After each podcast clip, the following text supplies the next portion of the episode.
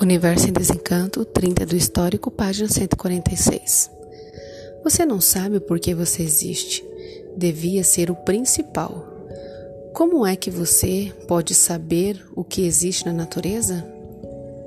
Primeiro, procure saber quem é você, para depois saber o que são as outras coisas existentes no mundo.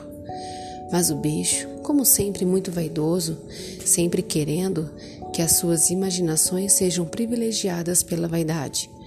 Coisas imaginárias, sem base sem lógica. Tudo vazio, e por tudo ser vazio, é que sempre o sofrimento se multiplicou entre todos e sempre o sofrimento se considerando como o maior brilhante do mundo, por todos serem sofredores imortais. Nunca souberam quem são, Nunca souberam o que são, nunca souberam por que, que assim são, nunca souberam de onde vieram, nunca souberam para onde vão. Dessa forma, como podiam acertar? E de maneira nenhuma, e por isso, há muito vem o mundo nesse degredo infernal, todos procurando acertar e sempre por acertar. Se você não sabe de onde veio e nem para onde vai, como é que você pode acertar?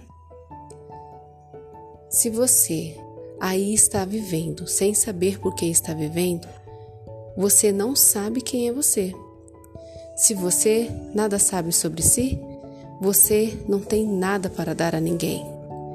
Como você podia acertar se você não sabe o porquê do mundo? Se você não sabe o porquê de sua existência, muito menos os feitos existentes no mundo, muito menos dos feitos do mundo. Se você vive aí como um bicho, sem saber por que é assim, sem saber por que de um pingo de água foi feito você, você não sabe o porquê. Você não sabe, não se conhece, não tem condições de conhecer coisa alguma que existe na natureza. Mas o bicho, como sempre, muito vaidoso. A vaidade ultrapassa os limites e o bicho cria as fantasias imaginárias, como artistas ao seu modo e a seus cálculos imaginários. E daí surgindo as confusões, como aí vivem há muito, como todos os confusos.